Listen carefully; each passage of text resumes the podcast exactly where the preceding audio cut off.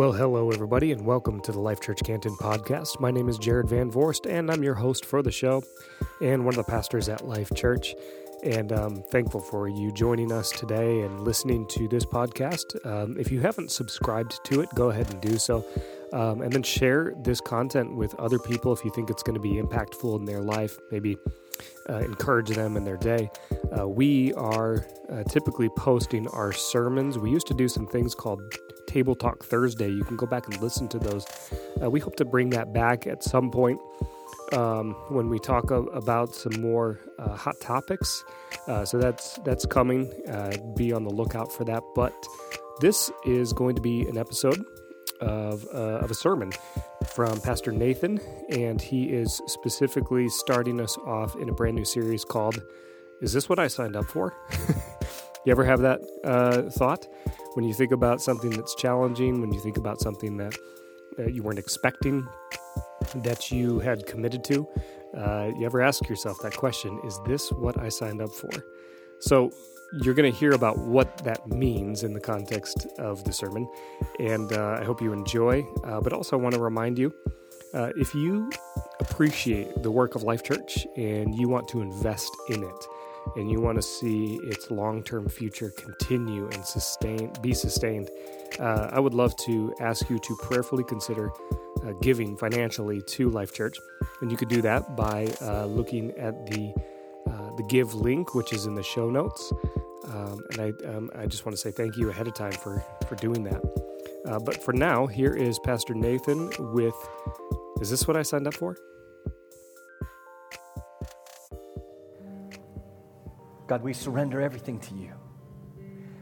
It's in that surrender that we find what we've been hoping for. We find the peace, we find the joy, we find the purpose in that surrender. Teach us what it means to surrender to you, to give everything to you, because you are the way, the truth, and the life. Amen.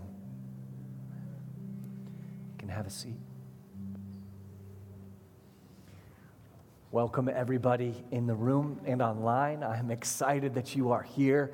Um, it is a rainy day. It's starting to be winter, but uh, it's a joy to be with you, a joy to start a brand new series. If you are new in the room or online, uh, welcome. My name is Nathan. I'm one of the pastors here, and I'm excited to talk about this, but I'm more excited to get to know you better. So if you're new, or maybe you've come for a couple times and you've never filled out a Connect card, please do that. LifeChurchCanton.org slash now is a place that you can connect. If you're streaming live right now, you could say, I'm new, and one of our pastors will get in touch with you. But we want to connect with you because we're on this journey together, and no one expected the journey to be quite like this right about now. Uh, so it's good to do it in community. In fact, I believe that it's the community of Jesus, his body, us, working together that will be the transformation we want to see in the world. Now, we're in a brand new series today, a little bit of a short one right before we get into our Christmas series, which we're excited about. And it's What Did I Sign Up For? Uh, that's a great kind of idea for today. Like, I didn't understand what I was signing up for in 2020. This is a, a crazy year, uh, but the world right now is full of, of disunity. Uh, and we're asking the question about our relationships, whether that's with school, with the government, with people we live with, with friends, or the church. We're asking this question Did I really sign up for this? Like, what, where are we? Why is it looking this way? We're asking this question about America and the church what did I get myself into? Anyone feel that way right now? Sometimes I do. I feel like, what did I get myself into? This world is in chaos. One of my friends was discussing his online high school classroom, which he's a teacher of, and he was talking about how he's just trying to get people to participate. So he asked this question, a very simple question, the question I'm going to ask you right now What would fix this world? What would fix this world? If you're online, you can write that down right now. It's not a trick question. In fact, he said this isn't a trick question. Any answer will do, any answer whatsoever. But they struggled to answer it. Some didn't. And one just took in the chat the very uh, answer someone had right before them, copied it word for word, and posted it again, um, which was an interesting choice. I don't think he got credit for that. But what would fix this world? Man, when we're faced with the world's brokenness or brokenness in our family, we're often overwhelmed at the prospect of solving it. And some of us just want us to get along, to come together. So, what do I want for us in this series, in these three sermons? Well, I want to embrace that unity comes from submission. Well, that's interesting. I'm not sure you were ready for that. Unity comes from submission. Submission, this word, is not a great word. People don't really like it. It's a daunting concept. What emotion came up when I said submission? What thoughts came up? Your, your brain probably started going in a lot of different directions. But I want to start, before we get into that, on one prayer of Jesus. This whole series is kind of based on this prayer. Jesus prayed this in front of everyone. He was talking to the Father in front of his disciples and praying for them. A very unique moment for the disciples, and he was praying for you. In fact, this part of the passage in John 17, he is talking about all those who would believe in Jesus coming up, people who would come. He is praying for them. When you believed in Jesus, you signed up for this. You signed on the dotted line saying, I want to follow. And he's telling you what he wants for you as you follow him. John 17, 21. That all that would believe in me in the future, that they may all be, what is that word? One. One person can read. Thank you. Two. Great. Just as you, Father, are in me and I in you, that they also may be in, what's that word? Us five of you now. Well, man, I am excited about Michigan school system right now. Well, shake it off, guys. We're doing all right. Jesus wanted us to be one, like He is one with the Father. The Father is in me and I in Him. He wanted us to be one together, like He, the Father, and the Son, and the Holy Spirit are one. That's a daunting task. Well, we find that submission, this word submission I'm talking about, is found in the Trinity, and it's our template. So, the submission found in the Trinity is our template for how to submit to each other. Clearly, he's laying that out for us. The Great Commission in Matthew tells us to baptize in the name of the Father, Son, and Holy Spirit. Co equal persons, separate but equal, but one God. It's a beautiful mystery, the Trinity, and we don't have time to unpack it too much. But what you need to know, it's a union, a union that God is inviting us into. It's an example. Jesus is our example of how to submit to God, but it's also an invitation, an invitation to be one, like they are one. Did you know that your heart truly desires to be united with the Father? That's the heart cry of every single person is to be united with God the Father. And Jesus, while he was on earth, he repeatedly submitted his will to the Father. But yet he was still equal. Sometimes we think that if you submit to someone, you're admitting that they are more than you. But Jesus proves that that's not the case. It's about relationship. And he wants that same relationship between us in the church. He wants that for us. Together, as we submit to each other, as his body, something changes. We get to experience something. The inference here is that if we have unity together, we have unity with God. We get invited into the mystery. So, what did you sign up for when you became a Christian? What did you sign up for? You signed up for this harmony with each other as the body of Christ. He laid that out for us. There might be something about that word submission that we intensely dislike. I don't know many people who like the word submission. Maybe people who put people in submission holds, right? They really enjoy that. But that's how we kind of visualize it like this, oh, a very aggressive thing, this domineering thing. But submission between the three persons of the Trinity, the Father, Son, and Holy Spirit, is the most glorious thing in the cosmos, and we're invited into it. What do I mean when I mean submission? This is a basic definition that'll help us throughout the series. It's a voluntary attitude of giving in and cooperating. Very simple. But John 17, 21, he wasn't done yet. He says, I want them to be one. I want them to be in us. Why? So that the world may believe that you sent me. He's saying something about this unity together will show the world that Jesus was for real. This is a promise here. There's a promise in this message that if we can figure this out, God will be glorified.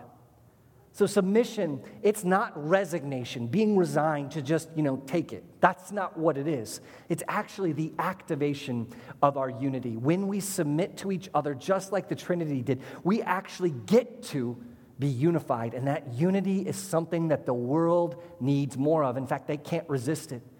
Jesus did not resign himself to not being in charge. For him, submission to the Father while he was here is part of their relationship. And we've lost our unity as the body of Christ. The world has noticed. I can't tell you how many news stories I've been listening to, especially along the lines of the election, since it's still on our minds, is I, I can't tell you how many stories about people who are agnostics, who don't believe maybe, or even atheists, and they look at the church and they treat us as unimportant. They look at us kind of like, oh, there's that cute little group of people that keeps fighting each other like every other human organization does. It's just people who are split on different ways of thinking, and yet they seem backwards. I, I can't tell you how often I've seen that the influence of Christianity, at least in the way we see it today, is waning just because people say, like, hey, they're just some group of people that can't seem to get it together. We're supposed to be salt and light. We're supposed to make life worth living, and we're supposed to shine light in the darkness. But most of us are just good at being salty, right? Like being salty with each other and being rude. Like, we're good at that. But guess what? So is the world. We don't look much different. And it's all tied to this idea of unity that we're fighting each other, just like any other thing in this world. We're losing our witness because we've lost our unity. But our unity would show the world the glory of Jesus Christ. So even though it's like, hey, we're losing it, if we retain it, if we go back to it, if we are unified again, the joy that would come because people would look at it and say, oh my gosh, something else is binding them together, something greater than a religion. It must be something that I want. See, submission in the church to each other results in salvation in the world. Submission in the church results in salvation in the world. Did you know that? Because people point to God. He goes on, this is still Jesus praying. The glory which you have given me, I also have given to them, so that they may be one, just as we are one.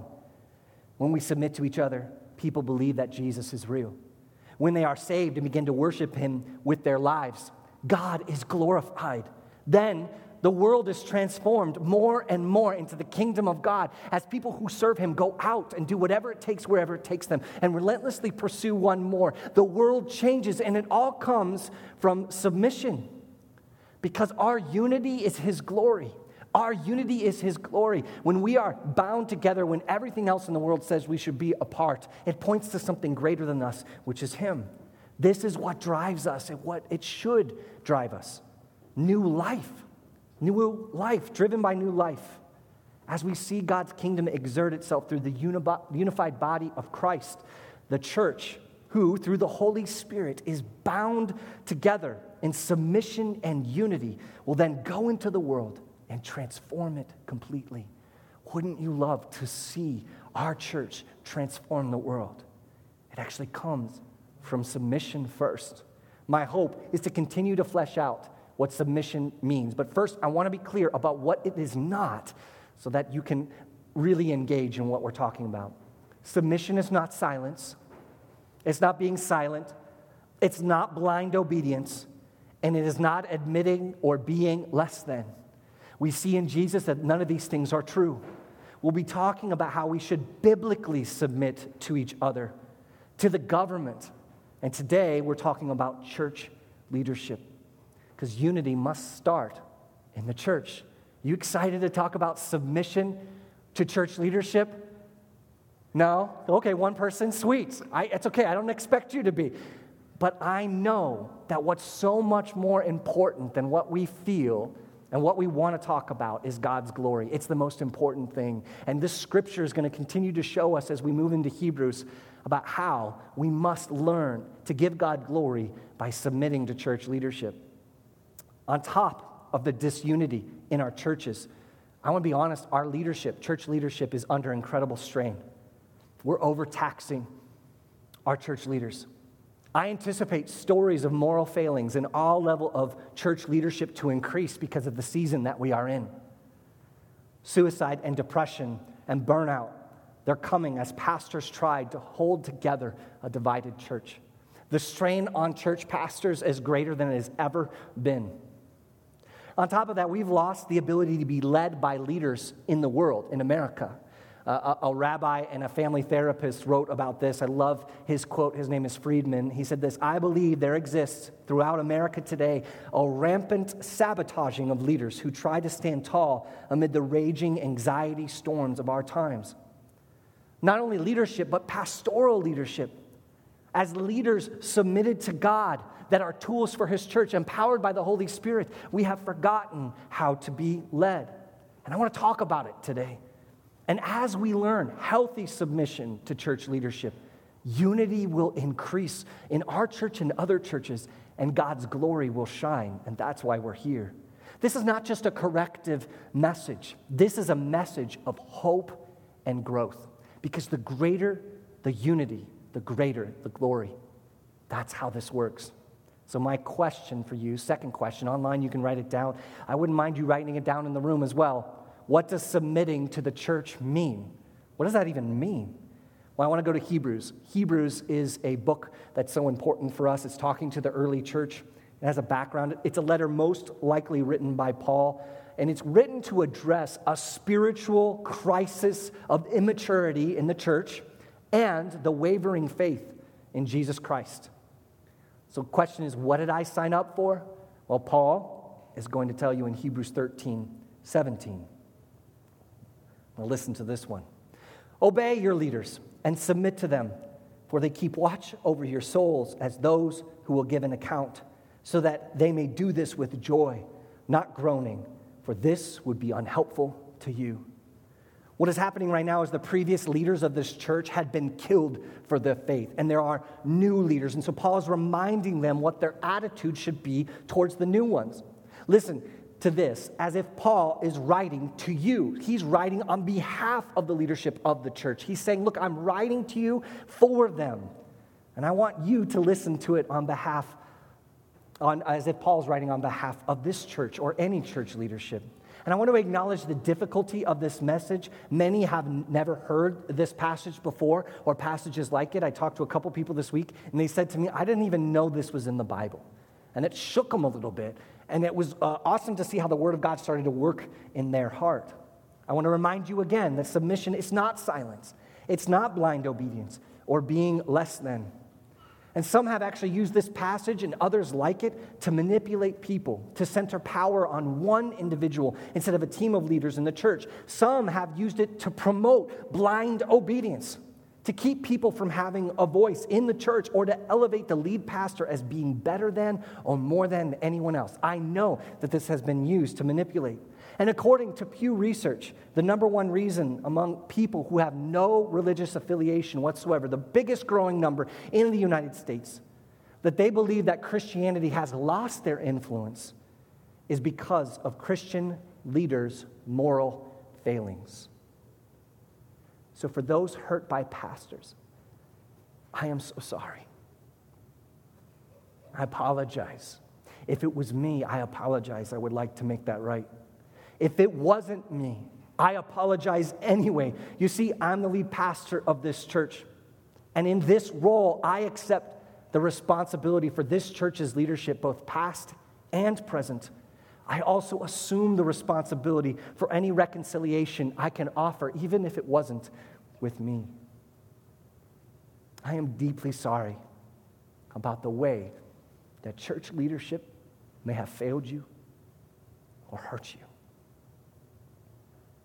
My intention here is to speak the truth of what the Bible says without any hint of manipulation or bitterness from past hurts, but with grace and with kindness, because I believe the result is God's glory.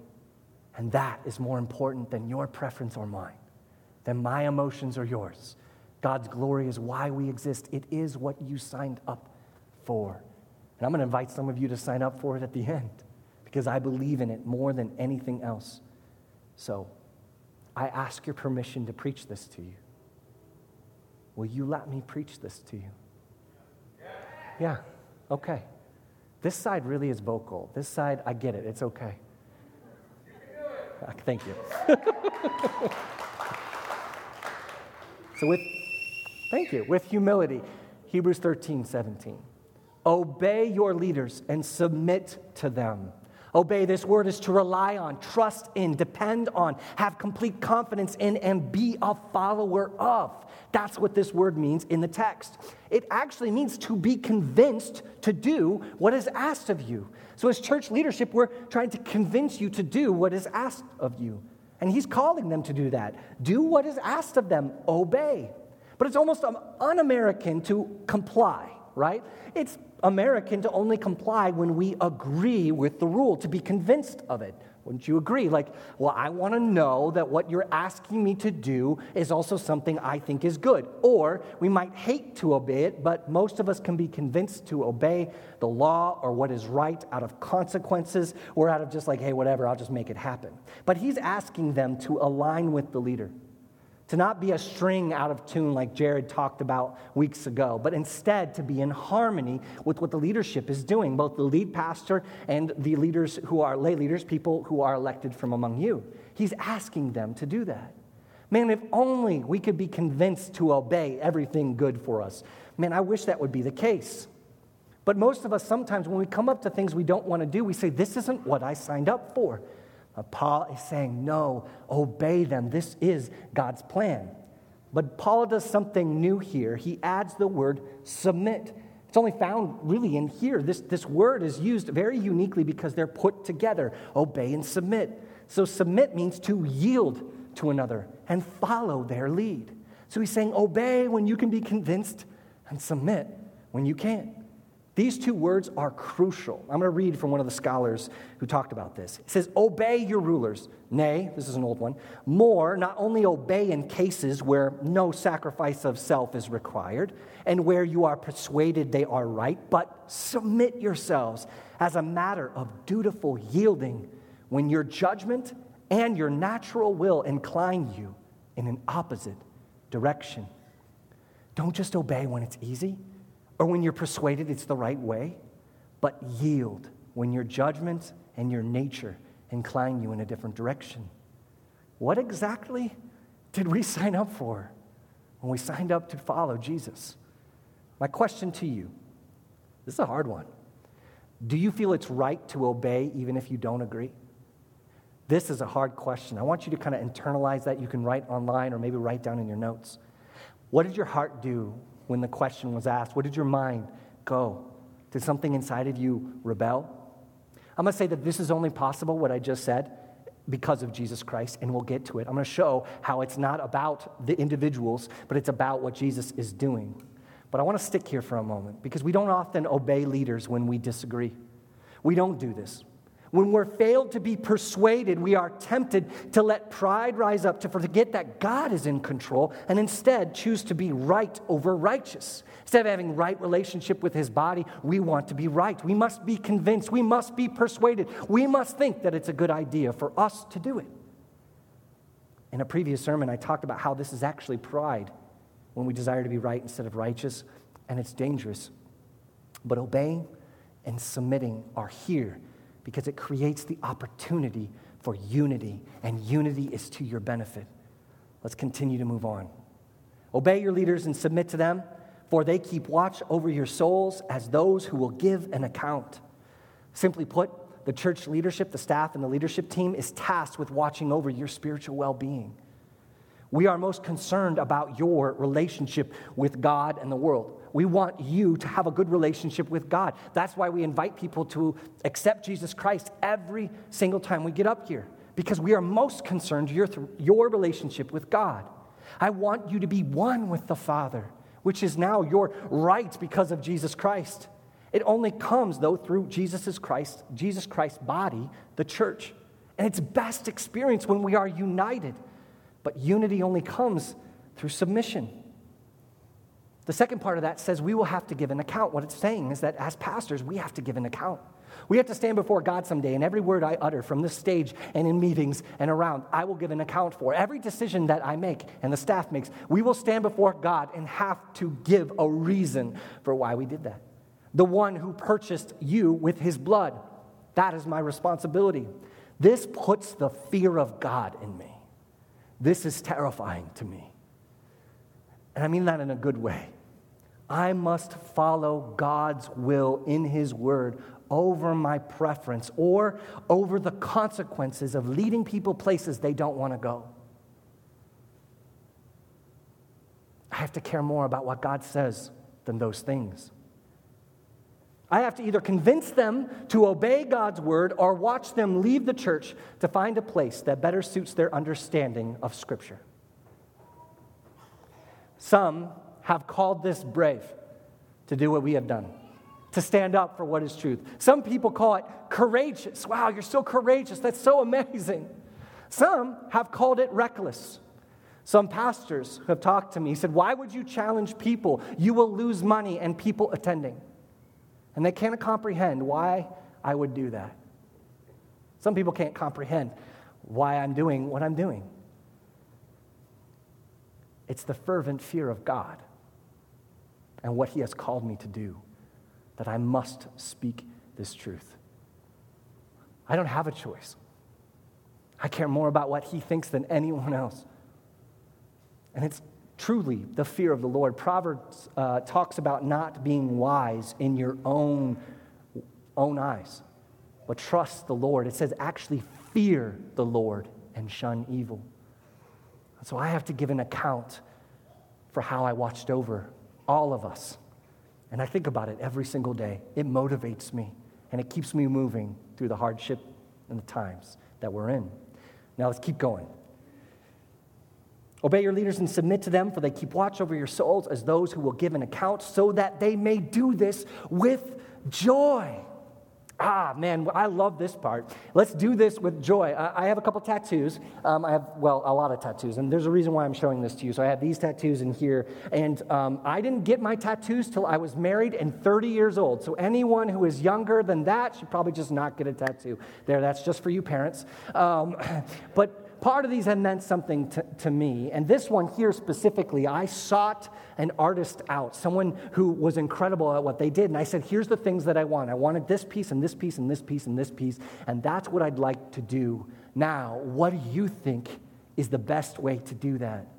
I wanted them to be full of joy and excitement because I let them in on the process. Not only that, but because I wanted them to show me what to do. Think about it. If you're going to have someone put ink into your body and put a thousand little pricks of ink into you over and over and over again and go through 18 hours of pain, do you want it to look good? Yes, you want it to look good. What's the best way it looks good? The person, the artist who is doing it is full of joy and excited to do it. So for me, I was selfishly like, look, I'm gonna find someone, I'm gonna make sure that they're happy because they're putting something on my body that will be there when I'm 80 years old and it's just like halfway down my arm now and sagging and all that. And I want it to look decently good at that point. Selfishly, for your leaders, you want them to do it with joy. But it's actually not selfish because it's what God intended. See, it's not like you have to think, oh, I just want them to, to do well because I'll feel better. No, that's how God intended it. It's not selfish, it's His plan. But if you're going to think about one way, let your pastors lead with joy. Another translation says it's for your betterment or good. Joyful pastors are more compassionate. They're more creative and courageous and effective. Joyful pastors love getting up, love going into work, love meeting with people, and through it, they care for the body well. They become tools of God the way that it was intended. So I want to share you, with you some stories of joy because this is a hard message, but some things that are happening that are incredible, that give me so much joy and should give you joy. Locally, we have the creativity of our small groups and LifeWorks have just expanded in this season, these last nine months wheelchair ramps and hygiene kits, and they're finding new ways to care for people. I'm just eh, eh, really encouraged by the creativity of it. Well, we can then, because of your giving, and I'll talk a little more about that, we can support local people affected by COVID. And there's an overtaxed food ministry called, in Detroit called City Covenant Church, which is getting you know, hit more than ever before. And we've been able to financially support them in this season, and that money's going out in just a few weeks. In fact, most of what I'm talking about is happening right now. We have a, a regional group of people we're supporting called Life Church Auburn, Auburn Hills, which is a church plant. We're helping them do what they need to do to reach people who don't know Jesus Christ. Nationally, we are now extending ourselves into Grace Evangelical Covenant Church in Kentucky. They have a comprehensive COVID plan. What's happening there right now is in that area, they don't have free tests and they don't have food for kids who are used to get food in school. And so, what this church has stepped in and said, no, we're going to provide this for our community because the church is the care of the world, not the government. And so, we're going to get behind that. I love that. We're giving to that. We are investing in it. Globally, Ebenezer Glen Orphanage across the seas helping people. They've done well through this pandemic. Surprisingly, they have great leadership. We're supporting them. And then we're supporting World Vision to provide clean, yeah, clean uh, drinking water for those overseas because those things don't stop even though COVID hits us. In total, the majority of which is being spent in the next couple of weeks we have given $22,500. That's incredible. That's wonderful. It's powerful. It makes me excited. It should make you full of joy. It's Judea, Samaria, and the ends of the earth. I'm so joyful that we get to do that. A large portion of all that I just talked about was put together by one of our late members, Mary Jane Archibald. She left a significant monetary gift in the form of an endowment and she trusted the church to help the community through outreach. She left a substantial amount of her accumulated wealth and said, Look, I want this to be for outreach, but I'm going to let you do what you think you need to do with it. And because of that, joy has increased. One of the joys I have is when people give. It's amazing. You know why? Because when you give, you are putting your trust in God to move through the church leadership. You are entrusting that. Accountability is good, all of that, and should be there. But in reality, when you give, you are acting in faith. Most people, when they give, it is out of obedience. But it often starts before you're persuaded or convinced to do it. So much of our obedience to God isn't something we trust at first. We obey out first because we're convinced of it. It's about simply submitting. And then God shows us about how generosity happens. So, generosity does happen as you submit to church leadership. It's been a challenging year for the church financially, and yet we get to celebrate what God is going to do through us in just a few weeks. If you're a partner, I want you to know a video from our financial officer, Jeff Packer. Our leadership team will be going out to you this week with a letter of where we're at financially. Anyone wants more information, they can come to us, but we wanted to talk to the partners. Again, open book, please come to us. But my question I have for you is this Will you submit a portion of your finances to the church? Will you do it? That's a way that you can submit, and it takes faith, but there's such power in this choice. Such joy is experienced in trust in both the giver and the receiver. I partner with this. I love to give to this church. There's joy in it. Right now, we're going to end the year at a $127,000 deficit. That's the reality.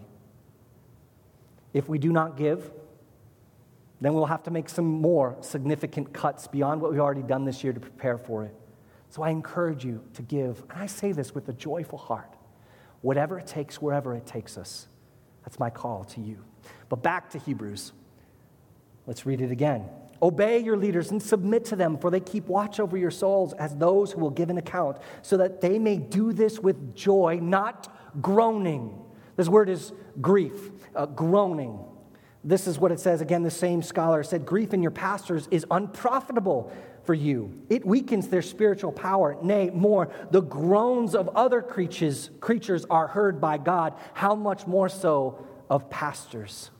So God could be provoked to avenge their groaning. If you must render God an account of their negligence, if we as leaders must render to God an account of our negligence, so must the church as a whole for our ingratitude to them. Hard words.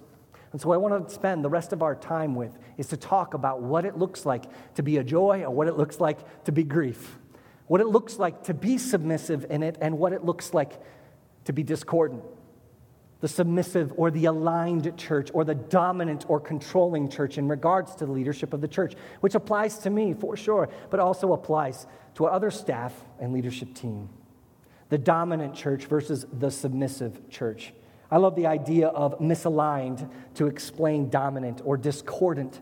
Just like a misaligned tire, if you have a misaligned tire or multiple misaligned tires on a car, it results in a bumpy um, road, uh, shaking, drifting, it also wears the tires unevenly and dangerously. So if you have misaligned tires, they can get worn in bad places. It shortens the lifespan, but it all can result in popping tires, especially as we go into winter and potholes will become prevalent. Um, sometimes I feel like there's more potholes than road. Uh, and so we, if we have misaligned tires, we could have even more trouble. Well, a misaligned church wears on everyone. A misaligned church wears on everyone, and some more than orders, others. A discordant church causes cringing and frustration, just like listening to a song where there's one note out of tune over and over and over again. And so, a dominant church, what do they look like? Well, they can't trust the pastor's leadership. So, she, I'm going to refer to her as a she, because the church is the bride of Christ. So, she uses all of her influence to take power away from the pastors.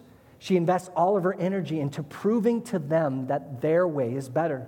And over time, that pastor becomes weaker, more insecure, and less invested in meeting the church's needs. They're worn down. Now, I talked about how submission is only possible through Jesus Christ because men and women are imperfect. I am imperfect.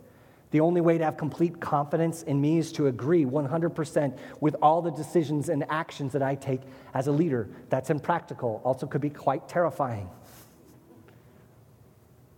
Or the only way that submission is possible is to trust in the power of the Holy Spirit to guide and to direct, to trust in God's sovereignty with His church.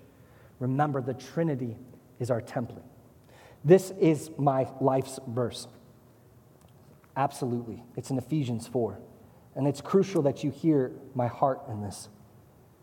So, Christ, He left leaders. Christ himself gave the apostles, the prophets, the evangelists, the pastors, and the teachers to equip his people for works of service so that the body of Christ may be built up until we all reach unity in the faith and in the knowledge of the Son of God and become mature, attaining the whole measure of the fullness of Christ. This is our template. God has given this to us, and we must rely on the Holy Spirit. He is the one doing it. But in order to submit, you have to put your heart into faith mode. Faith is confidence in what we hope for and assurance about what we do not see. And sometimes we do not see where church leadership is going, and I get it. It's not a moment to be quiet, it's not a moment to just be blind, but it is a moment to trust in the Holy Spirit above all things. Even if we can't fully see, we trust the Holy Spirit to do the leading. This means to truly follow church leaders we must be a praying church. We must uh, ask ourselves to submit to God's will so we can submit control to his leadership. It doesn't happen. If we are always fighting God, then we will never be able to trust his imperfect church leaders. Now, a reminder submission is not silence, blind obedience, or being less than. Submission is empowering, unifying, and glorifying to God. Submission might look like this we have said these things over and over again. So, submission might look like getting into a small group, even though we have a lot going on. Splitting the small group, even though we've been there for a long time, so other people can experience it. Submission might look like allowing sermons to confront potentially sinful behaviors in us or wrong thinking so that we can adopt a biblical worldview. You have to trust someone to call that out in you. Submission might be serving at the church even though our weekends are full or uncertain. It may be giving. We've already talked about giving. Submitting control of your finances is one of the most powerful things you can do to put your faith in God. It could mean jumping into the life journey and saying, you know what, I'm going to take it. I'm going to start at the beginning, even though I think I know all this stuff, or I'm going to start it because I know that I need to disciple someone, and the life journey is uniquely designed to take me there, to allow me to learn how to do that. And finally, it might mean prioritizing our time by attending church online and in person. Thank you for those online. We love you. Thank you for those in the room. We are a church that's a hybrid right now. We need to prioritize being together every single week. That's what it means to submit. It means a whole lot of other things. But a submissive church, in regards to leaders, empowers them. A church empowers her pastor when she uses her influence and strength to help them become healthier, more confident, and a godly person. Build them up. Instead of threatening their influence, her power actually heightens it because you have power. Did you know that? You do. You have influence. That's how God made it. But when you do that to empower, it actually heightens their ability to serve. The submissive church uses all of their God given influence to build their pastor's ability to lead. She shares her ideas and opinions and feelings in a way that builds their pastor's confidence and adds to their ability to understand their church's need. I could go on about that one. It's a great one. I love this one. It's so important. I want voices in the room who don't agree with me. Her goal is not to take his leadership away out of fear, but to empower him to grow into this challenging role. She does not use his mistakes to prove his inadequacies, but she succeeds and fails with him. She convinces him that she believes in him and will be by his side. She can wait for his leadership even if she feels that she could do a better job. She tells him daily through her trust that she needs him to be a strong and capable leader. It's like saying, I know you're not perfect, but I trust God's work in your life. I believe you can be the great leader for our church that God has called you to be. I will help you with that so that we can achieve this goal. I have three action steps as we finish. Thank you for letting your hearts be open. Thank you for listening. It's been my joy to be with you. God is doing something incredible. My heart is that as we learn to be unified together, that all of us as on a staff and the leadership would grow in our ability to lead us because I have an account to give at the end of my life. And I want to say to God that I led them as best as I could and always kept you first. But I also want to, to give an account and say, and you gave me such amazing people to lead with that were such a joy to me. And so my action steps are this number one, encourage your pastors, encourage your small group leaders, encourage those who are on leadership team, reach out to them. In fact, this very morning, I, I got one. And it said some other things, but it said this regardless of how many people might disagree, you continue to preach the whole word of God, which produces the fruit he wants.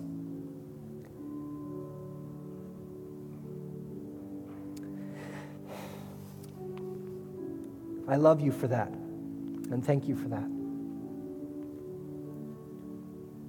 Encourage your pastors. Write them a note. Tell them how much you care. Whenever you see something good, let them know. It goes longer, uh, farther than you can imagine. Second, we need to pray for our unity as a church with humility and submission to God's will. Pray for the unity of the church because it is our glory. It is what will see the world believe in Jesus Christ because we are unified no matter what in the world tells us we should be apart.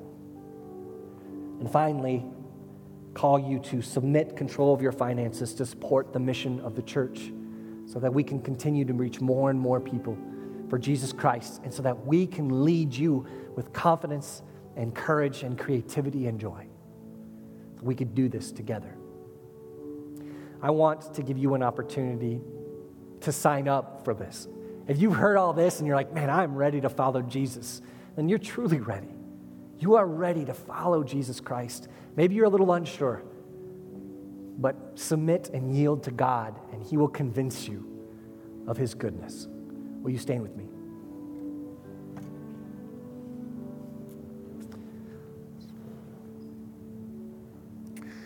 If you want to follow Jesus with your whole life, pray this prayer with me online, later in the week, in person. God is timeless. He's not bound by places, He's with you always. But He wants to have a relationship with you. So close your eyes, bow your heads. This helps you concentrate. You can even open up your hands as a, a sign of yielding, a sign of submission. What did I sign up for? Well, you would be signing up for a life of purpose. But you have to admit your need for Jesus Christ. So say something like this out loud or in your heart God, I need to be saved. God, I need to be rescued. I know the only way for that to happen is if someone died for me. Jesus died for me so that I could have life. He paid a price I couldn't pay. And so I yield. I submit. I say yes to Jesus. I accept that gift. I will change and transform my life to follow you. And I will tell everyone of this hope that I have found.